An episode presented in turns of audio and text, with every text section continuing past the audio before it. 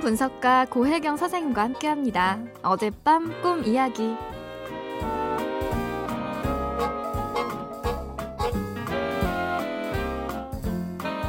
안녕하세요, 선생님.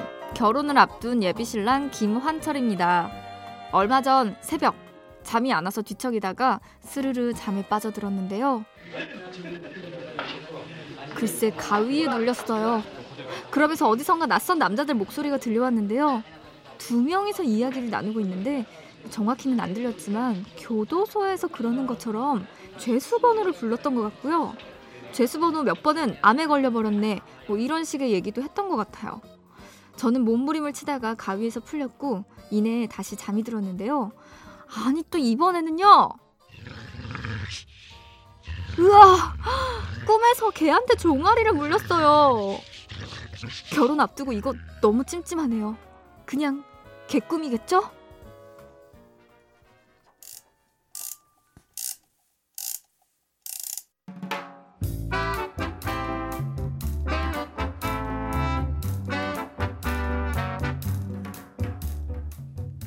고혜경입니다. 환철 씨, 개꿈이냐고 물으셨죠? 개꿈 맞아요. 꿈에 개가 나왔으니 개꿈이 맞죠.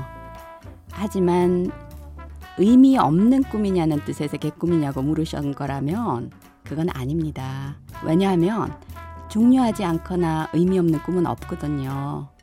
저는 환철 씨가 이야기하신 가위 눌림, 교도소, 암, 이 세 개를 임의적으로 이어서 꿈의 연장선으로 보고 싶어요.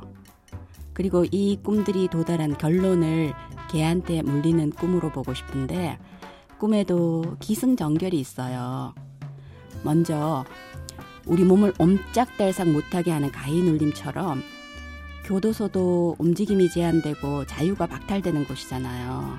사실 암에도 유사한 의미가 있어요. 심리학적으로 암세포는 감금된 에너지라고 볼 수 있어요.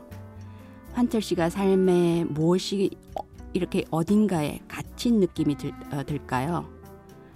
곧 다가올 결혼이 주는 무게감이 크기도 할 것 같고요. 그 외에도 다른 원인들이 있을 수 있을 거예요. 저라면 어린 시절에 멈춰서 가두어지고 자라지 않은 게 뭘까도 한번 질문해 보고 싶어요. 그리고 제가 이 꿈의 결론을 개한테 물리는 꿈으로 보고 싶다고 했는데요. 개가 어떤 동물인가요? 야성과 공격성을 퇴화시켜서 인간하고 같이 살기로 결정한 동물이잖아요. 그래서 주인한테 가장 충직하고 한평생 의리를 지키는 동물인데 그렇기 때문에 우리가 살아가면서 결혼과 같은 어떤 언약에 대해서 또 어떤 일에 대해서 이런 개와 같은 결의와 충직성이 필요할 때 개가 등장해요.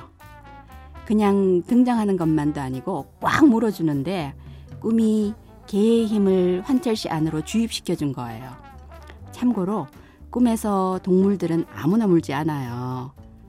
아, 이 사람이다 하는 그 순간 자기들이 택해서 물어요. 환철 씨, 개님한테 간택 받으셨어요. 이 개가 결혼 생활에 있어서 또 일생 일생 동안 김환철 씨의 든든한 연합군이 될 거예요.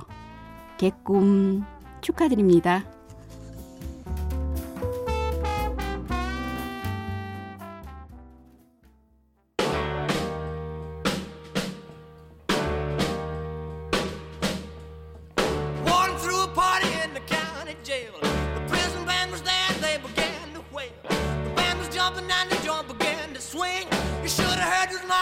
Jailbird sing that.